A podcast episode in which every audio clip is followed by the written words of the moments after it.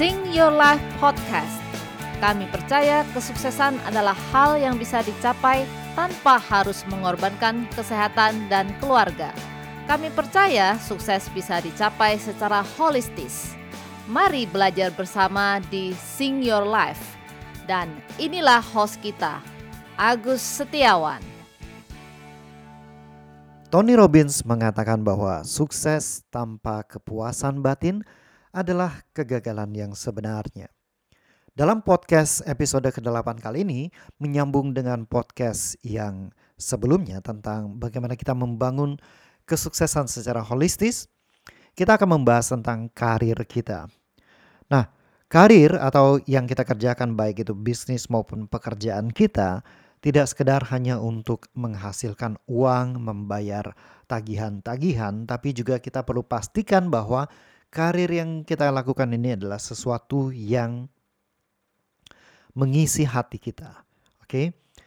So, kita ingin karir yang memuaskan dan kita ingin karir yang bermanfaat buat kita.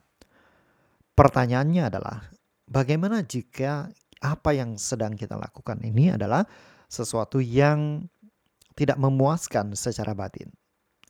Podcast kali ini bukan sekedar untuk mengarahkan Anda untuk mengganti karir Anda, tapi kita bisa belajar untuk bersama-sama merenungkan apa yang sedang kita lakukan saat ini, apakah memuaskan dan memberikan kita manfaat baik secara emosional maupun finansial kita. Bagaimana cara kita mengumpulkan energi, waktu dan berbagai sumber daya kita untuk mengubah jika apa yang sedang kita lakukan ini tidak memuaskan kita? Bagaimana caranya kita bisa membuat perubahan yang radikal? Di sisi lain mungkin kita terlalu capek atau terlalu takut untuk membuat perubahan itu. Bagaimana caranya kita bisa mentransformasi di mana kita mengerjakan sesuatu untuk uang menjadi kita mengerjakan untuk kesuksesan kita secara holistis yang memuaskan batin kita dan juga memberikan kita manfaat emosional dan financial. Saya ingat karir saya pertama kali di Jakarta itu adalah saya mengajar matematika, fisika, kimia. Kemudian karena saya penasaran dan saya ingin maju, saya mulai mendalami dunia sales dan setelah beberapa tahun saya maju dan menjadi manajer sales. Sebelumnya di saat saya mengajar matematika, fisika, kimia, saya harus menghabiskan waktu bermalam-malam. Jadi saya akan belajar sampai jam 2 pagi, jam 3 pagi untuk bisa menyiapkan diri saya bisa mengajar dengan baik untuk level-level matematika, fisika, kimia yang jauh lebih tinggi di Jakarta dibandingkan dengan kampung halaman saya dulu. Pada saat saya belum menjadi manajer sales, saya menghabiskan waktu banyak sekali untuk membaca buku sales, mengikuti pelatihan sales, untuk mulai menerapkan apa yang saya pelajari ke pekerjaan saya memberikan ide, kemudian saya memberikan pelatihan-pelatihan kepada tim, melakukan berbagai penjualan, strategi penjualan. Dan kemudian saya mendalami dunia marketing.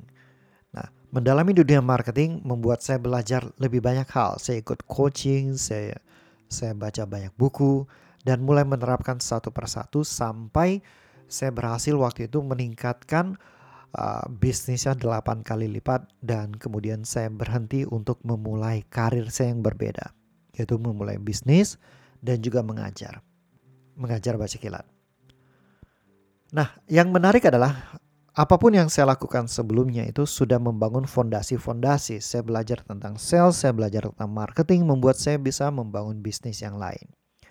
Saya belajar tentang dunia pikiran, bagaimana memberikan training, bagaimana melakukan persiapan training, bagaimana mengorganisir sebuah acara dari saat saya masih kerja dan membangun bisnis CEO bersama keluarga saya. Jadi kita lihat kita bisa berganti karir kita ketika kita sudah membangun fondasi-fondasi yang sudah membuat kita bisa melangkah ke arah sana. Nanti di dalam podcast ini kita akan jelaskan dalam 3 langkah ke depan. Oke, 3 langkah ke depan apa yang bisa kita lakukan.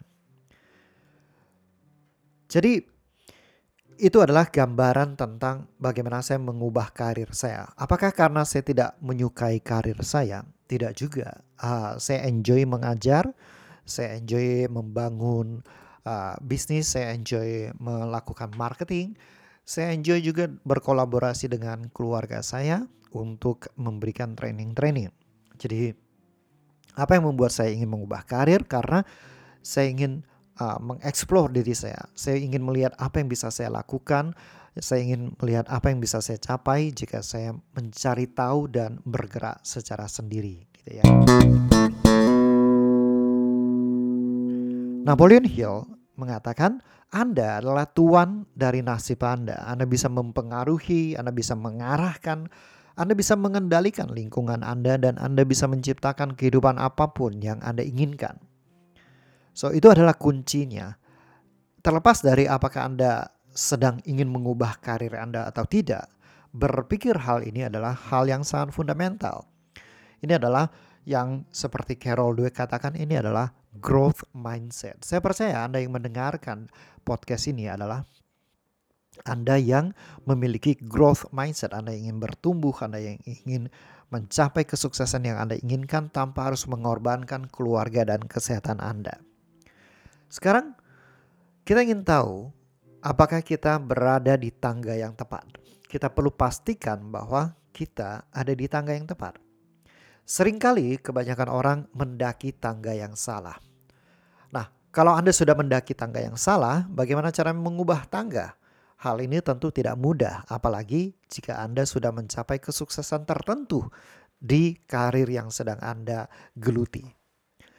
So, kapan kita perlu mengubahnya? Salah satu hal yang bisa kita perhatikan, yang muncul dan paling mudah kita perhatikan adalah sensasi fisik yang kita rasakan. Itu adalah salah satu hal yang utama. Apakah kita merasakan kelelahan atau stres yang berlebihan di fisik kita? Stres itu akan selalu ada, apapun yang Anda jalankan. Dan stres itu perlu untuk membuat kita bertumbuh dan berkembang. Kita nggak akan bisa bertumbuh, kita nggak akan bisa maju tanpa stres itu. Jadi, stres adalah hal yang baik. Tapi jika stres itu berlebihan dan mulai bermanifestasi ke berbagai aspek kehidupan seperti sudah melemahkan fisik Anda dalam berbagai bentuk atau membuat Anda susah tidur atau kurang tidur, maka hal ini perlu kita mulai pertimbangkan. Dan jika stres itu mostly muncul dikarenakan pekerjaan-pekerjaan Anda, inilah saatnya Anda untuk mempertimbangkan hal ini. Oke. Nah, tanda-tanda dari efek pekerjaan yang membuat Anda tidak memberikan kepenuhan, memenuhi atau membasahkan hati Anda adalah Anda mulai susah tidur, Anda menyeret atau memaksa diri Anda untuk ke kantor atau pekerjaan Anda. Anda melamun saat bekerja, membayangkan pekerjaan orang lain, membayangkan situasi yang dihadapi atau dijalankan orang lain. Kok kayaknya enak ya? Oke. Atau Anda merasa depresi, Anda benci dengan bos atau rekan kerja Anda padahal mereka ya baik-baik aja, nggak melakukan sesuatu yang merugikan Anda. Nah, kuncinya adalah kalau Anda merasa tidak bahagia kebanyakan waktu di dalam pekerjaan Anda atau di dalam karir Anda, maka ini adalah saatnya untuk mengubah karir Anda. Bagaimana caranya kita memulai lagi dengan benar? Sebelum kita memulai lagi dengan benar, karena kita akan merenungkan pertanyaan-pertanyaan ini, merefleksikan diri kita terhadap pertanyaan-pertanyaan berikut ini, saya ingin memastikan bahwa kita melakukan hal ini bukan karena kita malas. Kita melakukan hal ini bukan karena seperti yang kita bahas di episode ke-5 bersama Pak Andrea Sareva tentang tanggung jawab. Kita bukan sedang melepaskan tanggung jawab atau melarikan diri dari tanggung jawab yang harusnya kita lakukan. Dan juga bukan karena shiny object syndrome atau karena rumput tetangga lebih hijau. Untuk itu, kita perlu benar-benar merenungkan diri. 5 pertanyaan berikut ini akan perlu kita renungkan, kita tanyakan pada diri kita berulang kali sampai kita benar-benar menemukan jawaban yang terdalam. Nah, Seringkali orang terburu-buru untuk begitu dapat pertanyaan ini, dia langsung menggunakan jawaban pertama. Bisa jadi jawaban pertama itu adalah jawaban yang benar, jawaban yang tepat. Bisa jadi juga tidak. Untuk itu kita perlu memastikan. Bagaimana cara memastikannya adalah dengan terus bertanya, merenungkan, merefleksikan pertanyaan ini sampai Anda benar-benar mendapatkan jawaban yang puas. Sampai Anda benar-benar menjawab, mendapatkan sesuatu yang benar-benar fundamental buat Anda, mendapatkan jawaban yang mendudukkan diri Anda. Maka Anda nggak akan bertanya-tanya lagi, gimana caranya ya, gimana caranya. Kalau Anda masih terlalu sibuk pada pertanyaan-pertanyaan, gimana caranya, gimana cara mulainya, gimana cara melakukannya, maka Anda masih belum mendapatkan why ini. Karena sebelum kita melakukan apapun, sebelum Anda mengubah karir Anda, sebelum Anda mengubah bisnis apa yang Anda ingin capai, kita perlu memastikan bahwa ketika Anda ingin promosi naik jabatan, ketika Anda ingin mengubah karir Anda ingin mengubahnya, Anda ingin promosi, karena Anda melihat tanggung jawab dan kesempatan bertumbuh yang lebih besar. Bukan karena gelar itu sendiri, bukan karena posisi itu saja. Kalau alasan Anda adalah, saya mau jadi manajer karena saya mau punya tim. Saya mau punya tim yang bisa saya pimpin. Nah, kalau alasannya seperti itu kayaknya bukan alasan yang tepat. Oke? Tapi alasan yang tepat untuk perubahan karir atau promosi adalah tanggung jawab seperti apa yang ingin saya emban lebih besar dan pertumbuhan seperti apa yang saya ingin cari. Kalau Anda ingin membangun sebuah bisnis, mungkin Anda perlu mencari problem apa yang ingin saya selesaikan dalam masyarakat. Dan juga Anda punya dorongan untuk mencapai kebebasan finansial. Nah, dua hal ini adalah hal yang krusial. Karena alasan Anda melakukan sesuatu akan membuat Anda menemukan caranya. Tapi kalau Anda fokus pada caranya, Anda akan memulai sebentar, lepas. Mulai sebentar, lepas. Dan tidak akan konsisten. Karena kita nggak punya why yang jelas. Untuk itu kita perlu bertanya pada diri kita, memberikan waktu kepada diri kita untuk merenungkan 5 pertanyaan ini. Pertanyaan pertama, apa yang benar-benar saya inginkan dari kehidupan ini? Saya mau hidup saya seperti apa? Saya ingin, salah satu istilah yang saya suka adalah rich life saya seperti apa? Kehidupan kaya saya seperti apa? Karena definisi kehidupan kaya kita masing-masing pastinya berbeda. Definisi rich life-nya saya adalah semuanya tentang pengalaman. Saya ingin mengalami hal-hal tertentu. Saya ingin dilayani dengan kualitas seperti apa. Saya ingin menikmati apa. Saya ingin traveling seperti apa. Itu adalah pengalaman-pengalaman yang saya cari. Seandainya uang bukan masalah, saya mau nginap di hotel yang seperti apa. Saya mau traveling kemana dengan pelayanan seperti apa. Nah, itu rich life yang saya cari. Rich life-nya Anda seperti apa? Nah, itu adalah kehidupan yang Anda inginkan, apa yang Anda benar-benar inginkan. Nah, hal ini perlu kita perjelas dan kalau bisa tidak terjadi perubahan yang drastis. Dalam arti bentar maunya begini, terus ekstrim. Saya mau hidupnya sederhana aja di pedesaan gitu. Nah, berarti itu bukan apa yang benar-benar Anda inginkan. Harusnya perubahannya tidak drastis, tapi arahnya masih sama. Pertanyaan kedua,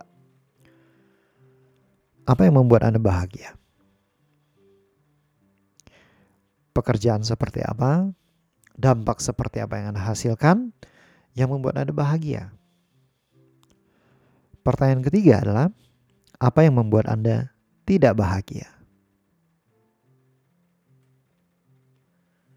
Pertanyaan keempat, kepuasan karir menurut Anda itu seperti apa?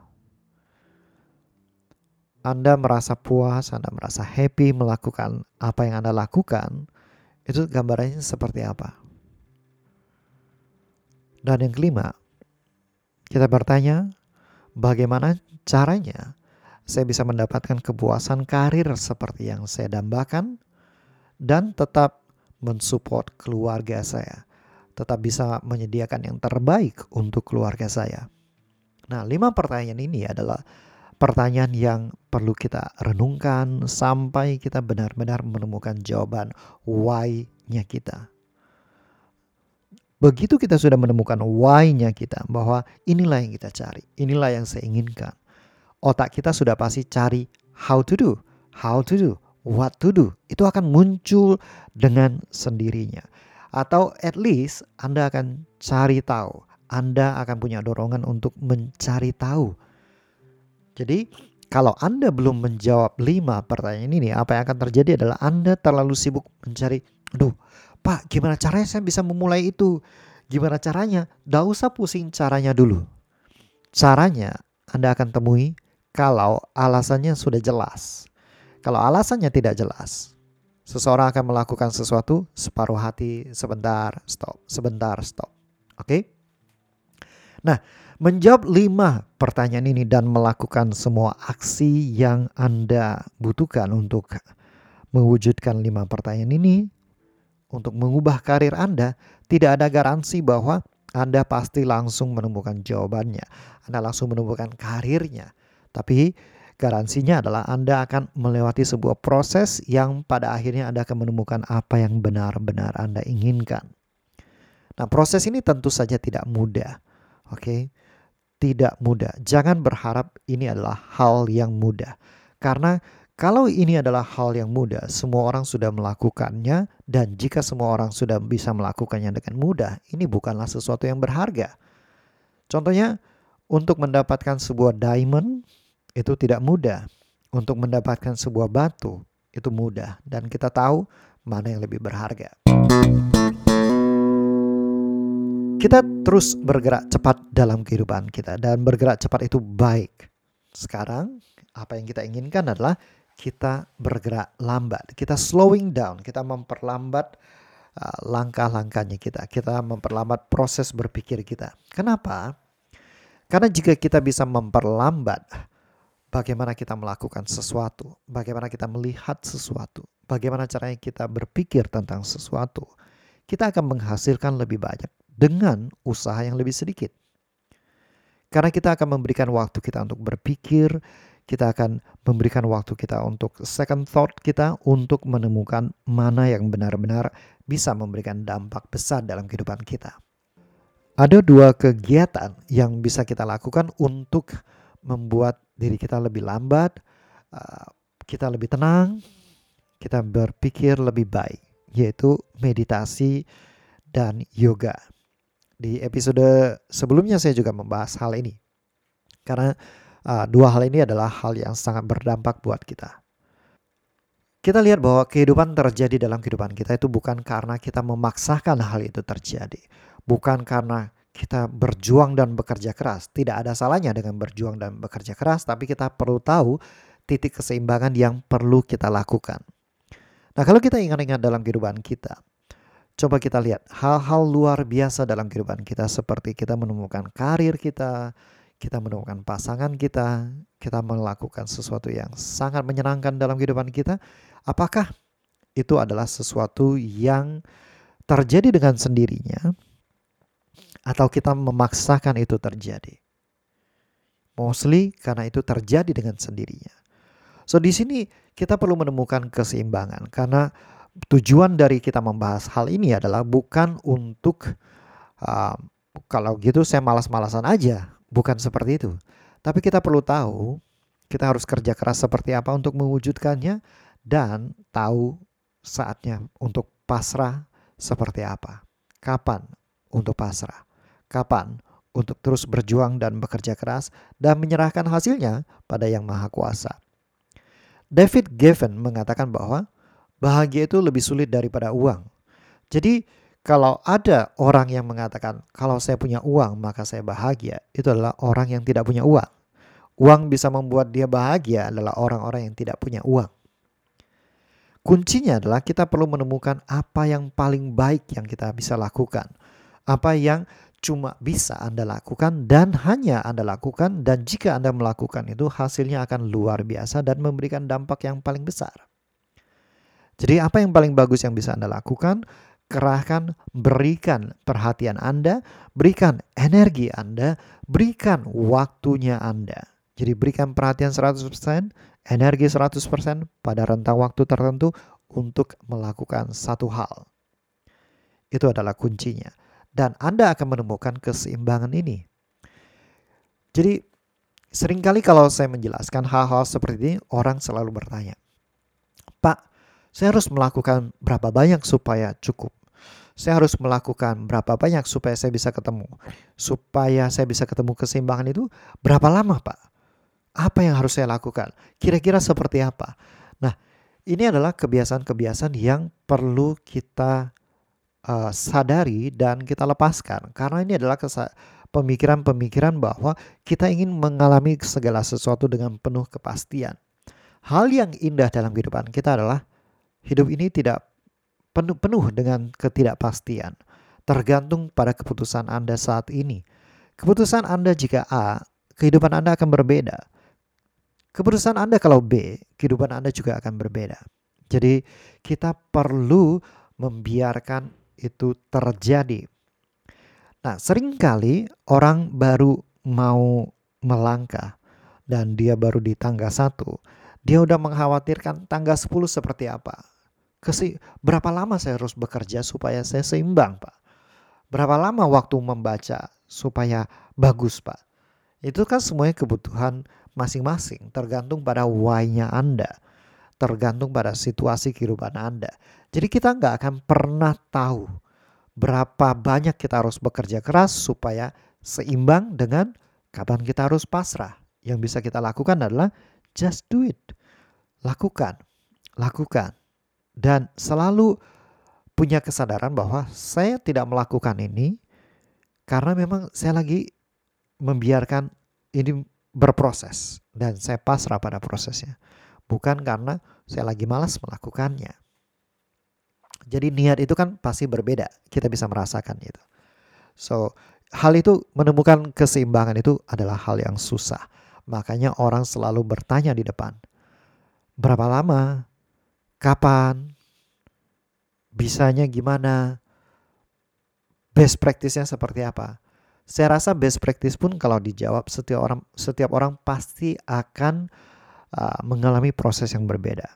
So, yang paling penting buat kita adalah kita membuat sebuah visi, alasan kita seperti apa, dan membiarkan diri kita, memberikan kesempatan kepada diri kita untuk menjalani prosesnya. Kita bisa memprioritaskan segala sesuatu, kita bisa merencanakan segala sesuatu, tapi kita jangan sampai terobsesi pada prioritas tersebut. Nah, definisi obsesi ini adalah hal yang menarik. Kalau kita definisikan obsesi secara harfiah, obsesi adalah memikirkan sesuatu atau seseorang terus-menerus. Itu adalah obsesi. Kebanyakan ketika berkata atau menemukan istilah obsesi, kebanyakan orang langsung punya persepsi negatif. Oh, kamu terlalu obsesi. Dari nada saja sudah menentukan obsesi itu adalah sesuatu yang tidak baik. Nah, kalau misalkan kita lihat definisi dari obsesi adalah memikirkan sesuatu atau seseorang terus-menerus, maka apapun itu adalah obsesi. Sekarang misalkan ada orang mengatakan bahwa dia terobsesi sama pekerjaannya. Artinya apa yang ada dalam pikirannya itu adalah pekerjaannya. Terus menerus, pagi mikirin pekerjaan, siang mikirin pekerjaan, main sama anak mikirin pekerjaan, malam hari mikirin pekerjaan, mau tidur pikirin pekerjaan sehingga tidurnya terganggu dan kualitas tidurnya jelek. Nah, itu adalah obsesi yang salah. Kita lihat lagi di sisi lain. Orang ini dia tidak melakukan apapun. Dia malas, dia mau mulai tapi karena dia nggak tahu mau mulainya dari mana dan akhirnya dia tidak memulai. Dan dia terus menghabiskan waktunya untuk mencari alasan. Dia menghabiskan waktunya untuk hal-hal yang tidak produktif. Kenapa? Karena dia nggak tahu harus mulainya seperti apa. karena dia belum tahu bagaimana caranya melakukannya. Dan akhirnya dia menghabiskan waktu banyak untuk mencari kenapa orang gagal, dan dia tidak mulai-mulai. Atau bahkan dia menghabiskan waktu di sosial media. Dia menghabiskan waktu banyak di game. Nah, kalau misalkan definisi obsesi adalah memikirkan sesuatu atau seseorang kebanyakan waktu, ya, sepanjang waktu atau terus-menerus, maka semua diri kita pasti sedang terobsesi pada sesuatu. Apakah Anda terobsesi pada pekerjaan Anda untuk membuat pekerjaan Anda sukses? Apakah Anda terobsesi untuk tidak melakukan apapun? Apakah Anda terobsesi pada malas Anda? Apakah Anda terobsesi pada sosial media sehingga setiap waktu Anda bukannya melakukan sesuatu untuk kemajuan diri Anda, tapi Anda menghabiskan waktu di sosial media? Jadi definisi obsesi itu adalah sesuatu yang netral. Tergantung apa yang kita obsesikan. Apakah kita obsesi pada kendaraannya? Atau kita obsesi pada hasil akhirnya? Nah, obsesi yang baik adalah obsesi tentang hasil akhirnya. Misalkan saya terobsesi pada bagaimana saya bisa memberikan yang terbaik untuk keluarga saya. Ketika saya sedang bekerja, saya akan memberikan 100% untuk pekerjaan saya. Kenapa? Karena saya terobsesi untuk memberikan yang terbaik untuk keluarga saya. Ketika saya sedang bekerja, saya obsesi kan semua pemikiran saya pada pekerjaan. Ketika saya bersama keluarga, saya berikan perhatian saya 100% pada keluarga saya. Kenapa? Karena saya terobsesi untuk memberikan yang terbaik pada keluarga saya. Ketika saya bermain sama anak, saya berikan perhatian saya 100% untuk anak saya. Kenapa? Karena saya terobsesi pada memberikan yang terbaik pada keluarga saya, untuk keluarga saya. So, kita lihat apa perbedaannya di sini adalah kalau orang, definisi orang pada umumnya adalah saya terobsesi, dia terobsesi. Itu seringkali obsesi yang mereka maksud itu adalah obsesi pada kendaraannya. Nah, perlu kita pastikan bahwa kita terobsesi pada hasil akhirnya. End goal kita, bukan mean goal kita. Kalau kita terobsesi pada end goal, maka segala sesuatu akan baik-baik saja. Kita akan melakukan segala sesuatu dengan baik dan benar, sesuai dengan tempatnya. Tapi kalau kita terobsesi pada main goal kita, maka bisa jadi kita sedang melakukan pada cara yang salah. Kita perlu kerja keras. Pertanyaannya adalah bagaimana kita tahu kita bekerja terlalu keras atau kita sudah bekerja dengan smart? Jawabannya adalah flow. Apakah kalau misalkan, mari kita lihat contoh. Misalkan saya diminta untuk mengerjakan laporan keuangan. Saya akan mikirnya panjang, pekerjaan saya akan lambat, saya akan cari sana-sini, saya akan selalu ngecek waktunya udah berapa lama, saya akan stres mengerjakannya, saya akan pusing mengerjakannya.